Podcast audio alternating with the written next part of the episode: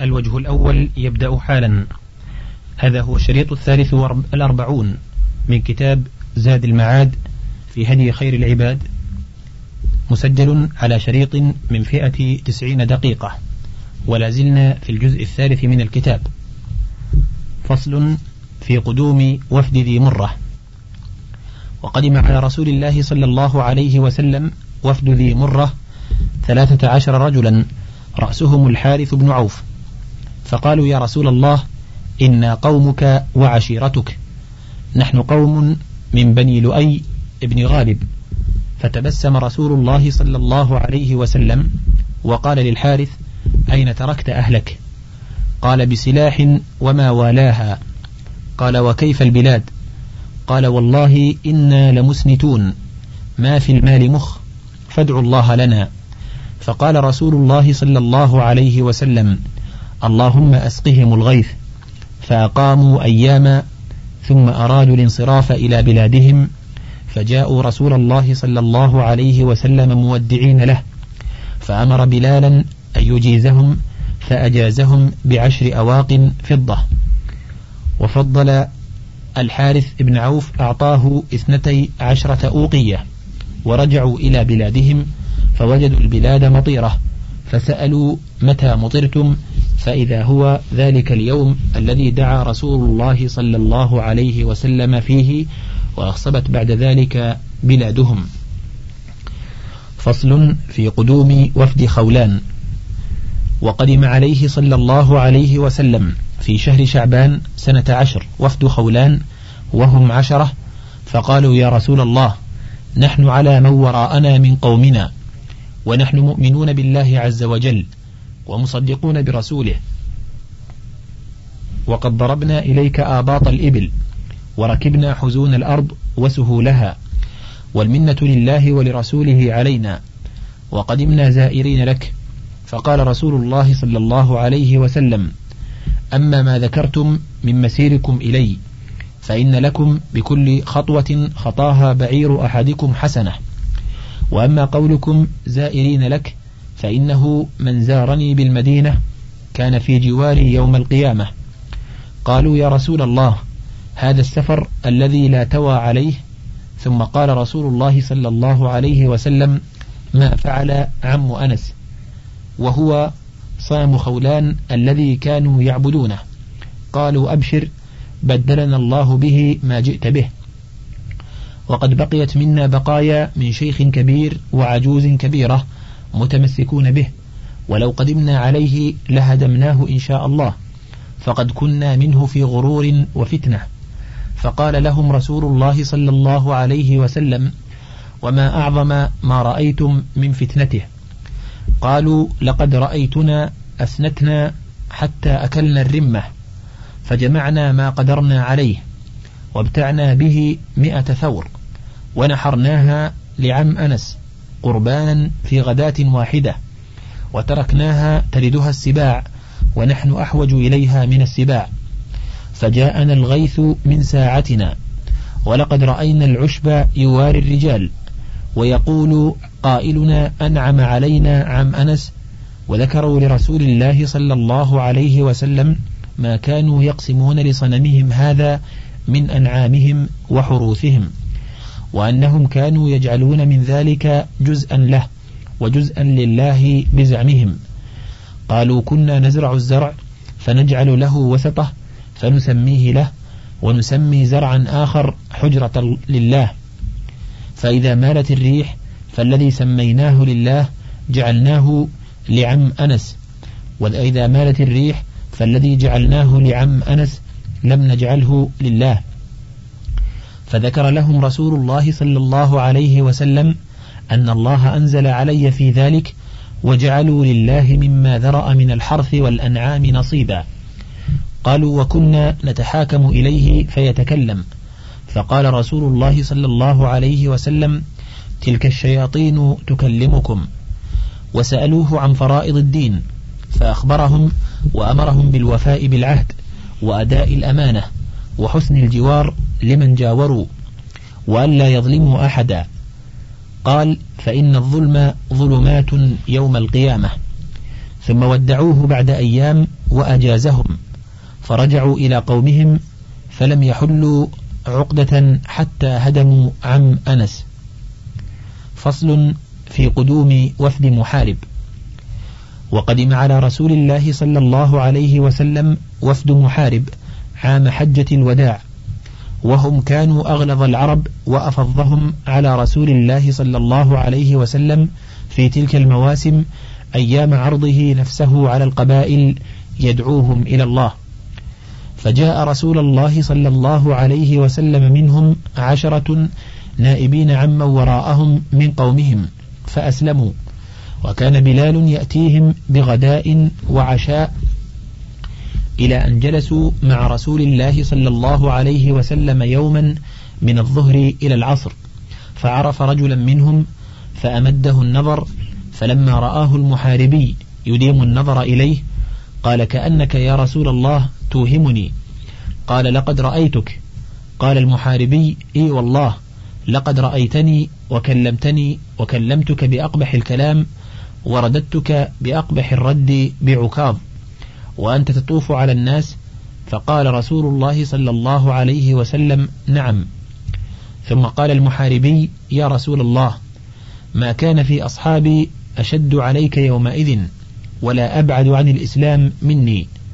فأحمد الله الذي أبقاني حتى صدقت بك. ولقد مات أولئك النفر الذين كانوا معي على دينهم. فقال رسول الله صلى الله عليه وسلم إن هذه القلوب بيد الله عز وجل. فقال المحاربي يا رسول الله استغفر لي من مراجعتي إياك. فقال رسول الله صلى الله عليه وسلم إن الإسلام يجب ما كان قبله من الكفر. ثم انصرفوا إلى أهليهم. فصل في قدوم وفد صداء في سنة ثمان. وقدم عليه صلى الله عليه وسلم وفد صداء وذلك أنه لما انصرف من الجعرانة بعث بعوثا وهيأ بعثا. استعمل عليه قيس بن سعد بن عبادة وعقد له لواء أبيض ودفع إليه راية سوداء وعسكر بناحية قناة في أربعمائة من المسلمين وأمره أن يطأ ناحية من اليمن كان فيها صداء. فقدم على رسول الله صلى الله عليه وسلم رجل منهم وعلم بالجيش فأتى رسول الله صلى الله عليه وسلم. فقال يا رسول الله جئتك وافدا على من ورائي فردد الجيش وأنا لك بقومي. فرد رسول الله صلى الله عليه وسلم قيس بن سعد من صدر قناه وخرج الصدائي إلى قومه فقدم على رسول الله صلى الله عليه وسلم خمسة عشر رجلا منهم. فقال سعد بن عبادة يا رسول الله دعهم ينزلوا علي فنزلوا عليه فحياهم وأكرمهم وكساهم. ثم راح بهم إلى رسول الله صلى الله عليه وسلم فبايعوه على الإسلام. فقالوا نحن لك على من وراءنا من قومنا. فرجعوا إلى قومهم ففشى فيهم الإسلام فوافى رسول الله صلى الله عليه وسلم منهم مئة رجل في حجة الوداع. ذكر هذا الواقدي عن بعض بني المصطلق وذكر من حديث زياد بن الحارث الصدائي أنه الذي قدم على رسول الله صلى الله عليه وسلم فقال له أردد الجيش وأنا لك بقومي. فردهم قال وقدم وفد قومي عليه فقال لي يا أخا صداء إنك لمطاع في قومك. قال قلت بل يا رسول الله من الله عز وجل ومن رسوله. وكان زياد هذا مع رسول الله صلى الله عليه وسلم في بعض أسفاره. قال فاعتشى رسول الله صلى الله عليه وسلم أي سار ليلا واعتشينا معه وكنت رجلا قويا. قال فجعل أصحابه ينفرون عنه ويتفرقون عنه ولزمت غرزه فلما كان في السحر قال أذن يا أخا صداء. فأذنت على راحلتي. ثم سرنا حتى ذهبنا فنزل لحاجته ثم رجع فقال يا أخا صداء هل معك ماء؟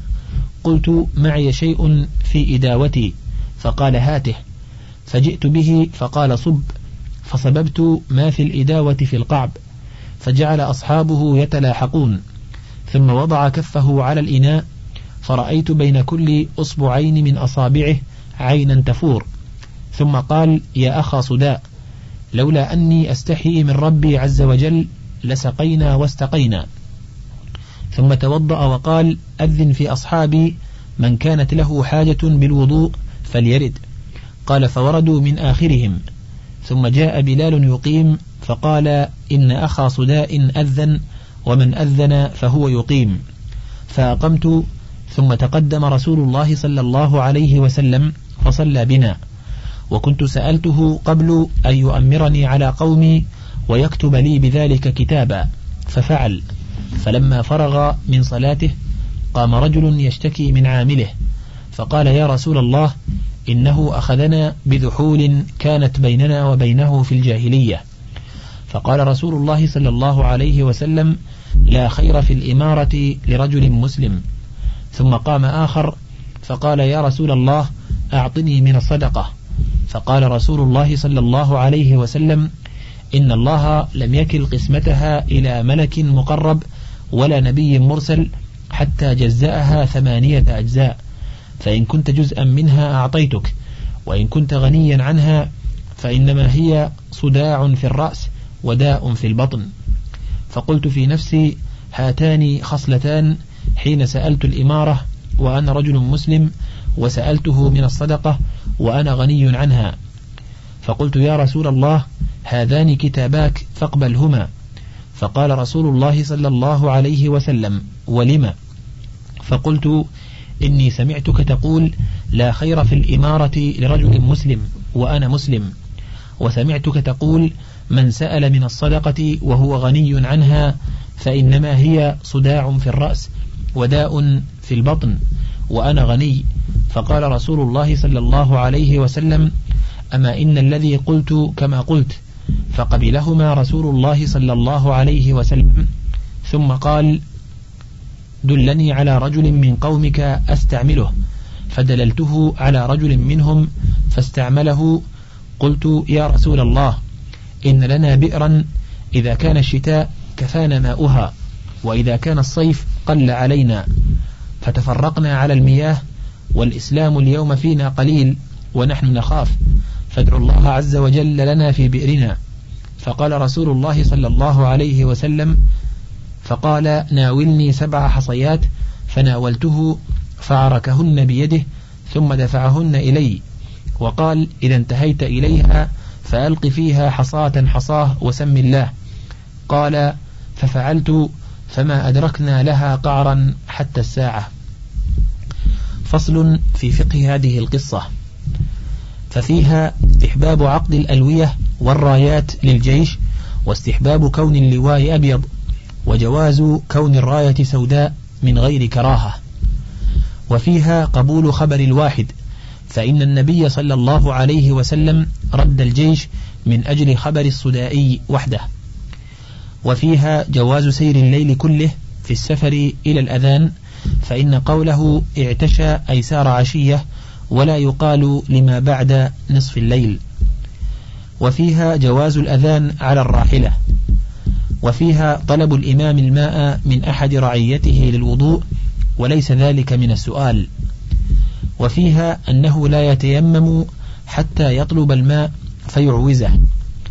وفيها المعجزة الظاهرة بفوران الماء من بين أصابعه لما وضعها فيها أمده الله به وكثره حتى جعل يفور من خلال الأصابع الكريمة والجهال تظن أنه كان يشق الأصابع ويخرج من خلال اللحم والدم وليس كذلك وإنما بوضعه أصابعه فيه حلت فيه البركة من الله والمدد فجعل يفور حتى خرج من بين الأصابع. وقد جرى له هذا مرارا عديدة بمشهد أصحابه وفيها أن السنة أن يتولى الإقامة من تولى الأذان ويجوز أن يؤذن واحد ويقيم آخر كما ثبت في قصة عبد الله بن زيد أنه لما رأى الأذان وأخبر به النبي صلى الله عليه وسلم قال ألقه على بلال فألقاه عليه ثم أراد بلال أن يقيم فقال عبد الله بن زيد يا رسول الله أنا رأيت أريد أن أقيم قال فأقم فأقام هو وأذن بلال ذكره الإمام أحمد رحمه الله. وفيها جواز تأمير الإمام وتوليته لمن سأله ذلك إذا رآه كفءا ولا يكون سؤاله مانعا من توليته. ولا يناقض هذا قوله في الحديث الآخر إنا لن نولي على عملنا من أراده. فإن الصدائي إنما سأله أن يؤمره على قومه خاصة. وكان مطاعا فيهم محببا إليهم وكان مقصوده إصلاحهم ودعاءهم إلى الإسلام. فرأى النبي صلى الله عليه وسلم أن مصلحة قومه في توليته فأجابه إليها. ورأى أن ذلك السائل إنما سأله الولاية لحظ نفسه ومصلحته هو فمنعه منها فولى للمصلحة ومنع للمصلحة فكانت توليته لله ومنعه لله. وفيها جواز, جواز شكاية العمال الظلمة ورفعهم إلى الإمام والقدح فيهم بظلمهم وأن ترك الولاية خير للمسلم من الدخول فيها وأن الرجل إذا ذكر أنه من أهل الصدقة أعطي منها بقوله ما لم يظهر منه خلافه ومنها أن الشخص الواحد يجوز أن يكون وحده صنفا من الأصناف لقوله إن الله جزاءها ثمانية أجزاء فإن كنت جزءا منها أعطيتك. ومنها جواز إقالة الإمام لولاية من ولاه إذا سأله ذلك. ومنها استشارة الإمام لذي الرأي من أصحابه في من يوليه. ومنها جواز الوضوء بالماء المبارك وأن بركته لا توجب كراهة الوضوء منه. وعلى هذا فلا يكره الوضوء من ماء زمزم ولا من الماء الذي يجري على ظهر الكعبة والله أعلم. فصل في قدوم وفد غسان. وقدموا في شهر رمضان سنة عشر وهم ثلاثة نفر فأسلموا وقالوا لا ندري أيتبعنا قومنا أم لا وهم يحبون بقاء ملك ملكهم وقرب قيصر. فأجازهم رسول الله صلى الله عليه وسلم بجوائز وانصرفوا راجعين. فقدموا قدموا على قومهم فلم يستجيبوا لهم. وكتموا إسلامهم حتى مات منهم رجلان على الإسلام.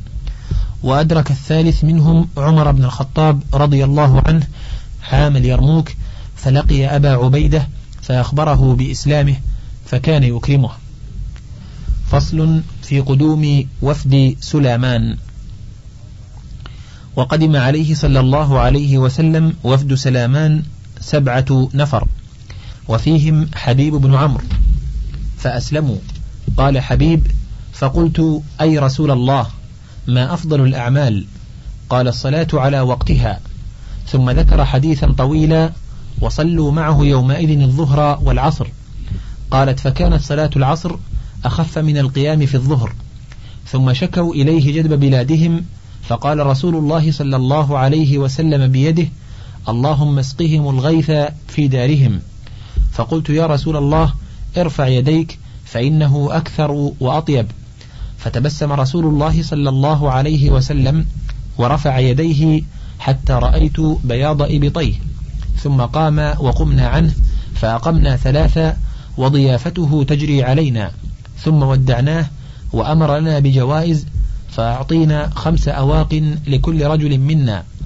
واعتذر إلينا بلال وقال ليس عندنا اليوم مال فقلنا ما أكثر هذا وأطيبه. ثم رحلنا إلى بلادنا فوجدناها قد مطرت في اليوم الذي دعا فيه رسول الله صلى الله عليه وسلم في تلك الساعة. قال الواقدي وكان مقدمهم في شوال سنة عشر. فصل في قدوم وفد بني عبس. وقدم عليه وفد بني عبس. فقالوا يا رسول الله قدم علينا قراؤنا فأخبرونا أنه لا إسلام لمن لا هجرة له ولنا أموال ومواش وهي معايشنا.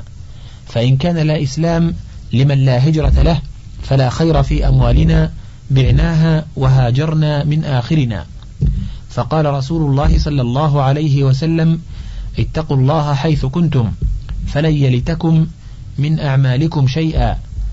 وسألهم رسول الله صلى الله عليه وسلم عن خالد بن سنان هل له عقب؟ فأخبروه أنه لا عقب له.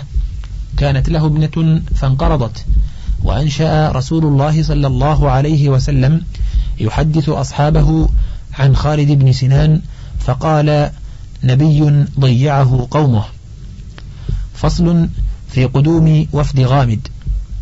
قال الواقدي وقدم على رسول الله صلى الله عليه وسلم وفد غامد سنة عشر وهم عشرة. فنزلوا ببقيع الغرقد وهو يومئذ أثل وطرفاء.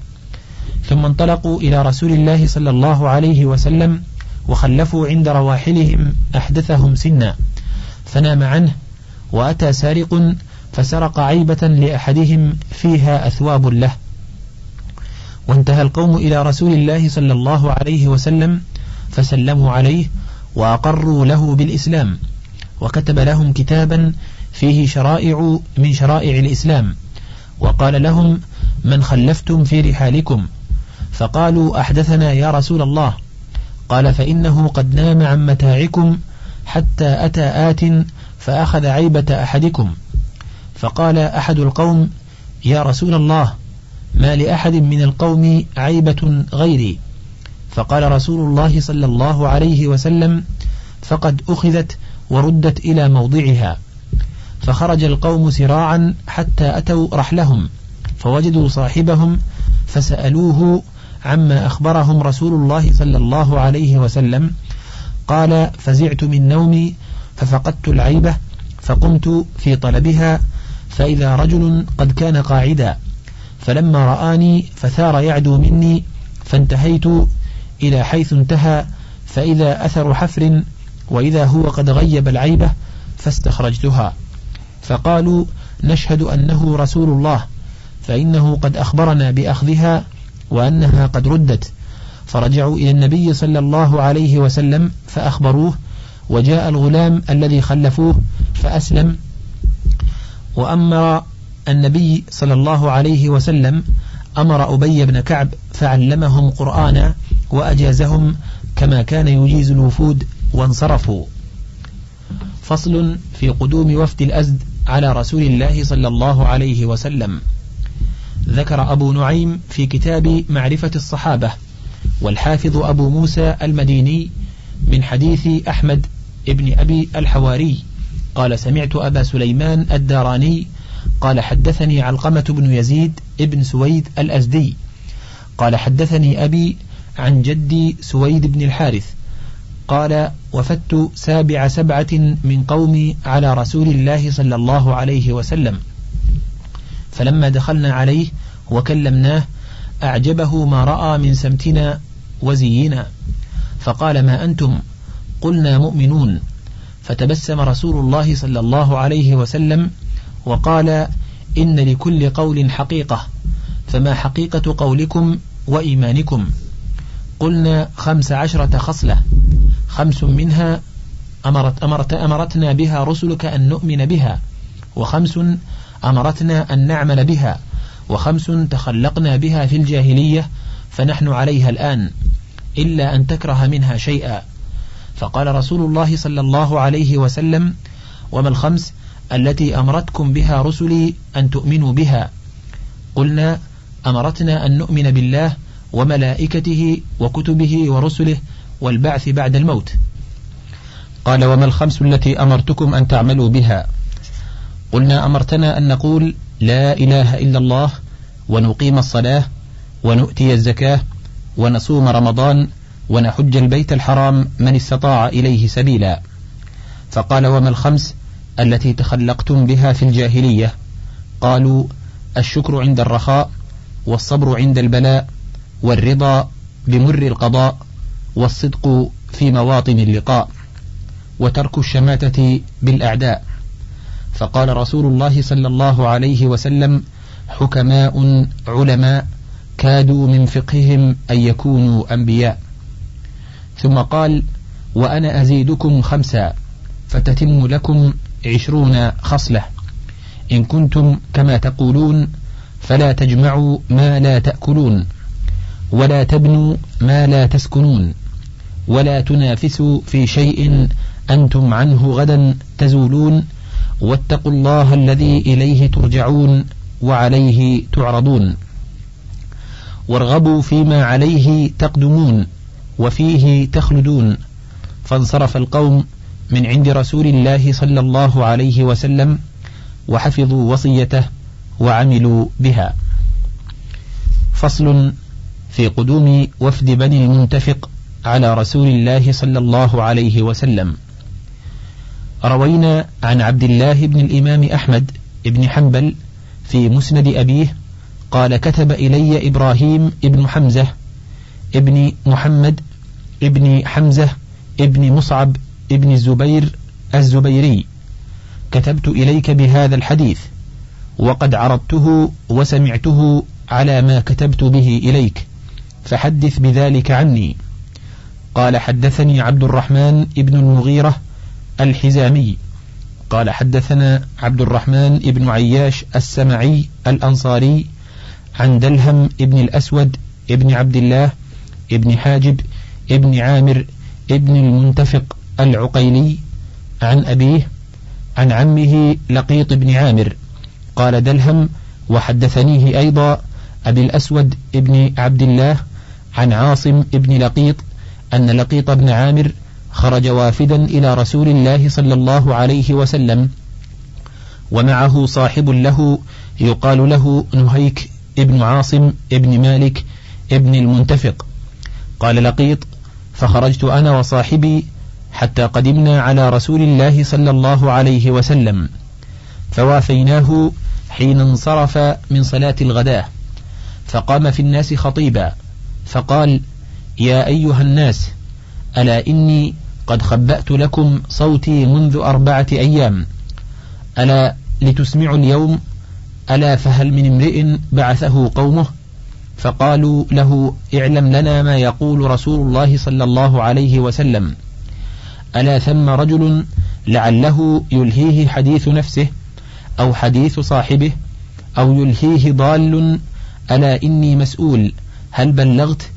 ألا اسمعوا تعيشوا ألا اجلسوا؟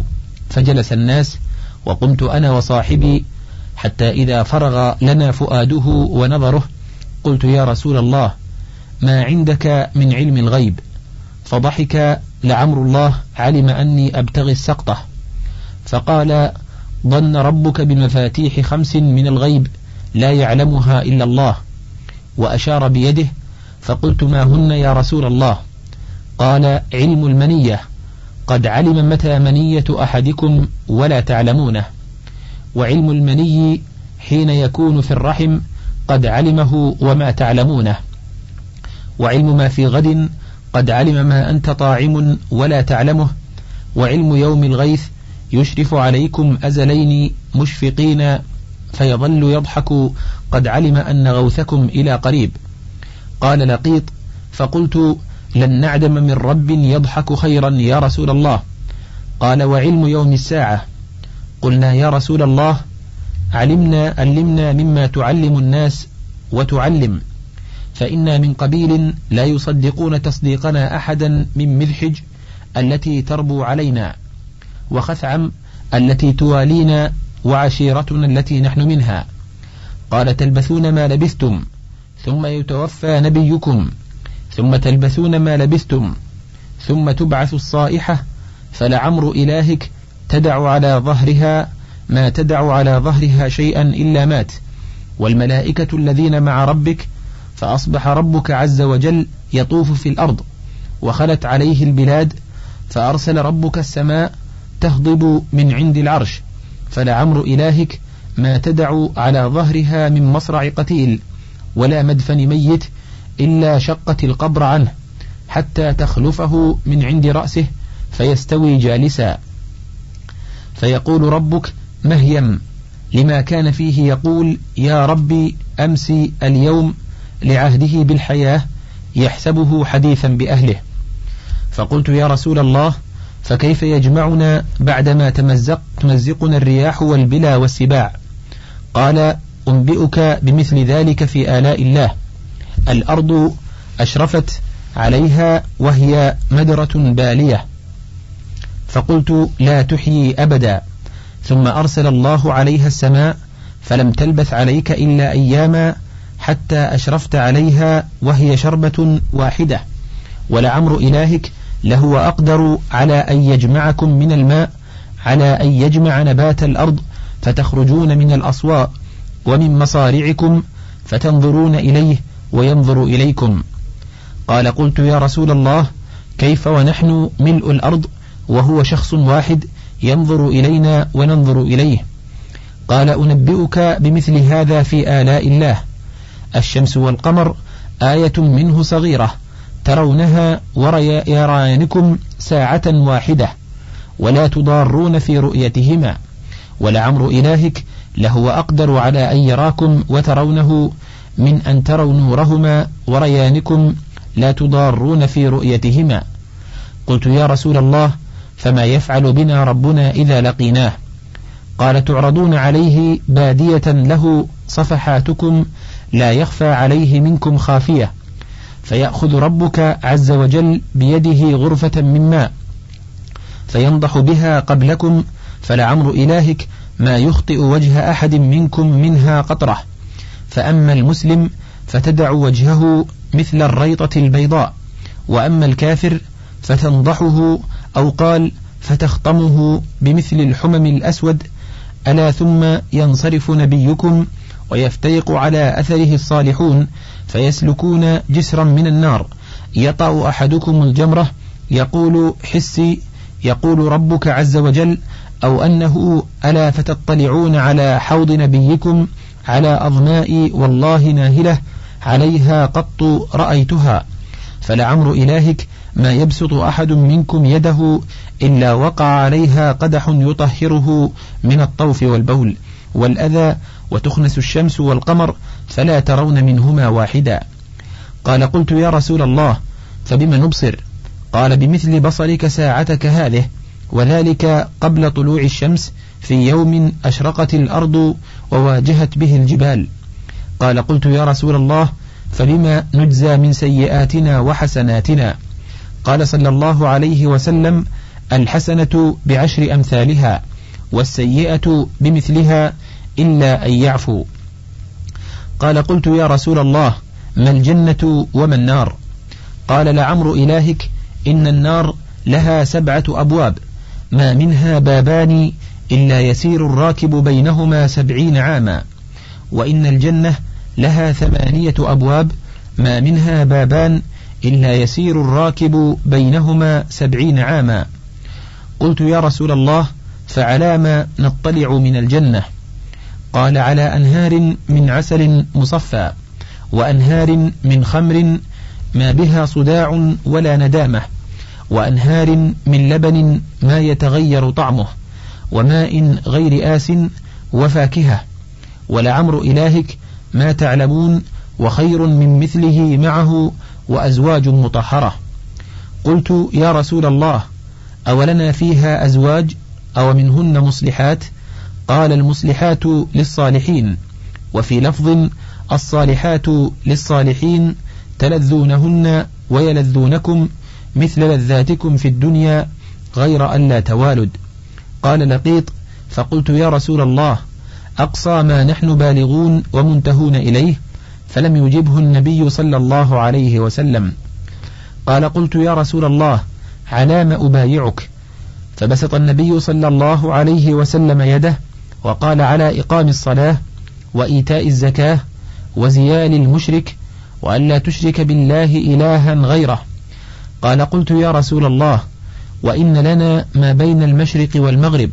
فقبض رسول الله صلى الله عليه وسلم يده وظن أني مشترط ما لا يعطينيه قال قلت نحل منها حيث شئنا ولا يجني امرؤ إلا على نفسه. فبسط يده وقال لك ذلك تحل حيث شئت ولا يجني عليك إلا نفسك. قال فانصرفنا عنه. ثم قال ها إن ذين ها إن ذين مرتين لعمر إلهك من اتقى الناس في الأرض والآخرة بل هما من أتقى الناس في الأولى والآخرة. فقال له كعب بن الخدرية أحد بني بكر بن كلاب من هم يا رسول الله؟ قال بنو المنتفق بنو المنتفق بنو المنتفق أهل ذلك منهم. قال فانصرفنا وأقبلت عليه. فقلت يا رسول الله هل لأحد ممن مضى من خير في جاهليتهم؟ فقال رجل من عرض قريش والله إن أباك المنتفق لفي النار.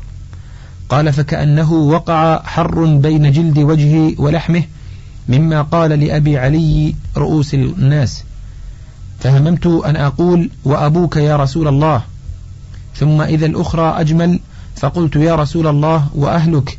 قال وأهلي لعمر الله حيث ما أتيت على قبر عامري أو قرشي من مشرك قل أرسلني إليك محمد فأبشرك بما يسوءك تجر على وجهك وبطنك في النار. قال قلت يا رسول الله وما فعل بهم ذلك وقد كانوا على عمل لا يحسنون إلا إياه وكانوا يحسبون أنهم مصلحون. قال صلى الله عليه وسلم ذلك بأن الله بعث في آخر كل سبع أمم نبيا فمن عصى نبيه كان من الضالين ومن أطاع نبيه كان من المهتدين. هذا حديث كبير جليل. تنادي جلالته وفخامته وعظمته على أنه قد خرج من مشكاة النبوة لا يعرف إلا من حديث عبد الرحمن ابن المغيرة ابن عبد الرحمن المدني. رواه عنه إبراهيم ابن حمزة الزبيري وهما من كبار علماء المدينة. ثقتان محتج بهما في الصحيح. احتج بهما إمام أهل الحديث محمد بن إسماعيل البخاري. ورواه أئمة أهل السنة في كتبهم وتلقوه بالقبول وقابلوه بالتسليم والانقياد ولم يطعن أحد منهم فيه ولا في أحد من رواته.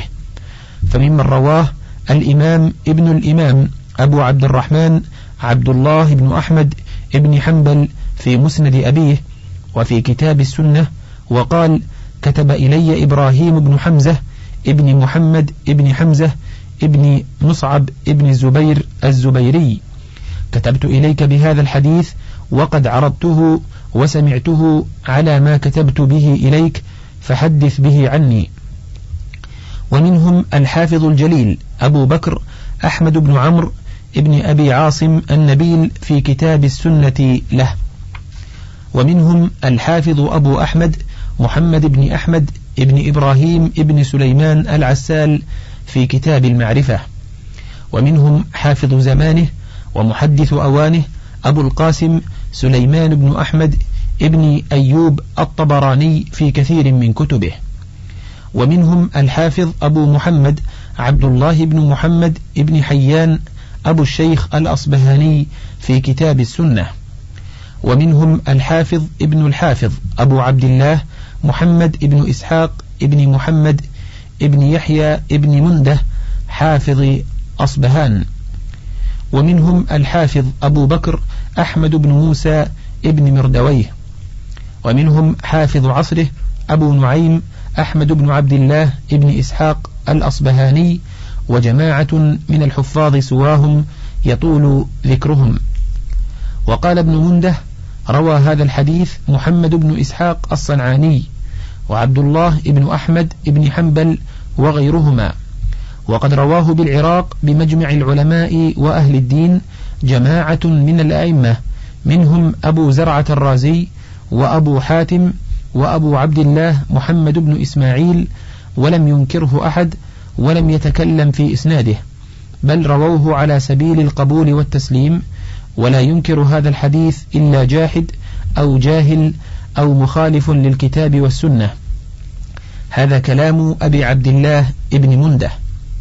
وقوله تهضب أي تمطر والأصواء القبور والشربة والشربة بفتح الراء الحوض الذي يجتمع فيه الماء وبالسكون والياء الشرية الحنظلة.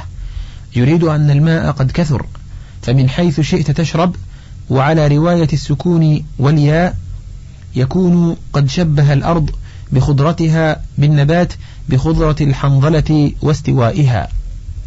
وقوله حس كلمة يقولها الإنسان إذا أصابه على غفلة ما يحرقه أو يؤلمه. قال الأصمعي وهي مثل أوه. وقوله يقول ربك عز وجل أو أنه قال ابن قتيبة فيه قولان أحدهما أن يكون أنه بمعنى نعم والآخر أن يكون الخبر محذوفا كأنه قال أنتم كذلك أو أنه على ما يقول. والطوف الغائط وفي الحديث لا يصلي أحدكم وهو يدافع الطوف والبول. والجسر الصراط وقوله فيقول ربك مهيم أي ما شأنك وما أمرك وفيما كنت. وقوله يشرف عليكم أزلين الأزل بسكون الزاي الشدة والأزل على وزن كتف هو الذي قد أصابه الأزل واشتد به حتى كاد يقنط. وقوله فيظل يضحك هو من صفات أفعاله سبحانه وتعالى التي لا يشبهه فيها شيء من مخلوقاته كصفات ذاته وقد وردت هذه الصفة في أحاديث كثيرة لا سبيل إلى ردها كما لا سبيل إلى تشبيهها وتحريفها. وكذلك فأصبح ربك يطوف في الأرض هو من صفات فعله كقوله وجاء ربك والملك هل ينظرون إلا أن تأتيهم الملائكة أو يأتي ربك؟ وينزل ربنا كل ليلة إلى السماء الدنيا ويدنو عشية عرفة فيباهي بأهل الموقف الملائكة والكلام في الجميع صراط واحد مستقيم إثبات بلا تمثيل وتنزيه بلا تحريف ولا تعطيل. وقوله والملائكة الذين عند ربك لا أعلم موت الملائكة جاء في حديث صريح إلا هذا وحديث إسماعيل ابن رافع الطويل وهو حديث الصور وقد يستدل عليه بقوله تعالى ونفخ في الصور فصعق من في السماوات ومن في الأرض إلا من شاء الله من سورة الزمر. وقوله فلعمر إلهك هو قسم بحياة الرب جل جلاله وفيه دليل على جواز الإقسام بصفاته وانعقاد اليمين بها وأنها قديمة وأنه يطلق عليه منها أسماء المصادر ويوصف بها. وذلك قدر زائد على مجرد الأسماء وأن الأسماء الحسنى مشتقة من هذه المصادر دالة عليها. وقوله ثم تجيء الصائحة هي صيحة البعث ونفخته. وقوله حتى يخلفه من عند رأسه هو من أخلف الزرع إذا نبت بعد حصاده. شبه النشأة الآخرة بعد الموت بإخلاف الزرع بعدما حصد. وتلك الخلفة من عند رأسه كما ينبت الزرع. وقوله فيستوي جالسا هذا عند تمام خلقته وكمال حياته. ثم يقوم بعد جلوسه قائما ثم يساق إلى موقف القيامة إما راكبا وإما ماشيا. وقوله يقول يا رب أمسي اليوم استقلال لمدة لبثه في الأرض كأنه لبث فيها يوما. فقال أمسي أو بعض يوم فقال اليوم. يحسب أنه حديث عهد بأهله وأنه إنما فارقهم أمس أو اليوم. وقوله كيف يجمعنا بعدما تمزقنا الرياح والبلا والسباع؟ وإقرار رسول الله صلى الله عليه وسلم له على هذا السؤال رد على من زعم أن القوم لم يكونوا يخوضون في دقائق المسائل ولم يكونوا يفهمون حقائق الإيمان بل كانوا مشغولين بالعلميات وأن أفراخ الصابئة والمجوس من الجهمية والمعتزلة والقدرية أعرف منهم بالعمل بالعلميات. وفيه دليل على أنهم كانوا يوردون على رسول الله صلى الله عليه وسلم ما يشكل عليهم من الأسئلة والشبهات فيجيبهم عنها بما يثلج صدورهم وقد أورد عليه صلى الله عليه وسلم الأسئلة أعداؤه وأصحابه. أعداؤه للتعنت والمغالبة وأصحابه للفهم والبيان وزيادة الإيمان. وهو يجيب كلا عن سؤاله إلا ما لا جواب عنه كسؤاله عن وقت الساعة. وفي هذا السؤال دليل على أنه سبحانه يجمع أجزاء العبد بعدما فرقها وينشئها نشأة أخرى ويخلقه خلقا جديدا. كما سماه في كتابه كذلك في موضعين منه. وقوله أنبئك بمثل ذلك في آلاء الله آلاؤه نعمه وآياته التي تعرف بها إلى عباده.